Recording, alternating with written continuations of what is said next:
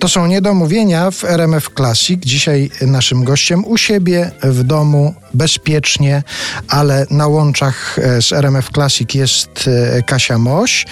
Troszkę ustaliliśmy, gdzie się Kasia Moś znajduje i co teraz robi, a właściwie czego bardziej nie robi, bo, bo, bo, tak, bo tak nam z tej rozmowy wyszło. Porozmawiajmy o muzyce. Mówi się często, że muzyka łagodzi obyczaje, a ja jestem ciekaw, czy zdarzyło się pani pokłócić o muzykę? Czy pani potrafi się kłócić o muzykę? Myślę, że potrafię y, jakieś swoje zdanie dość y, stanowczo wypowiedzieć. Potrafię też, tak mi się wydaje, zawalczyć o to, czego muzycznie chcę. Jednak zawsze słuchamy siebie nawzajem i staramy się dojść do jakichś wspólnych wniosków.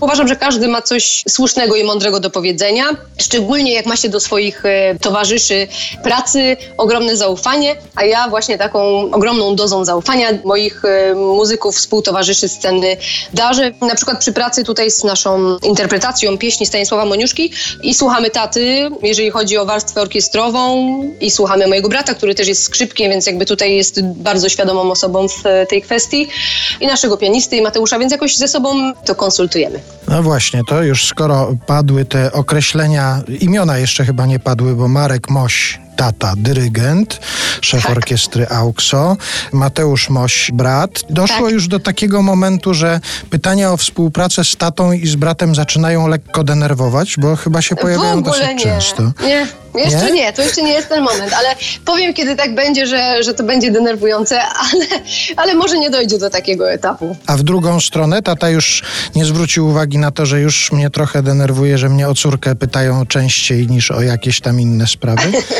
A tego w sumie nawet nie zapytałam, ale po naszej rozmowie pójdę i zapytam o to. Rozumiem, bo to się zdarzają tego typu przypadki, że rodzina wpływa na to, że człowiek sobie w pewnym momencie uświadamia, że no będzie miał kontakt zawodowy z muzyką, zwłaszcza jak mhm. wzrasta w takiej rodzinie, gdzie i mama gra, i tata, i okazuje się, że brat. Naturalną tak. koleją rzeczy jest to, że gdzieś się ta muzyka pojawia, ale był jakiś taki konkretny moment, kiedy sobie pani uświadomiła, że to będzie na całe życie już? Czy to po prostu się tak rozwijało i naturalnie się toczyło?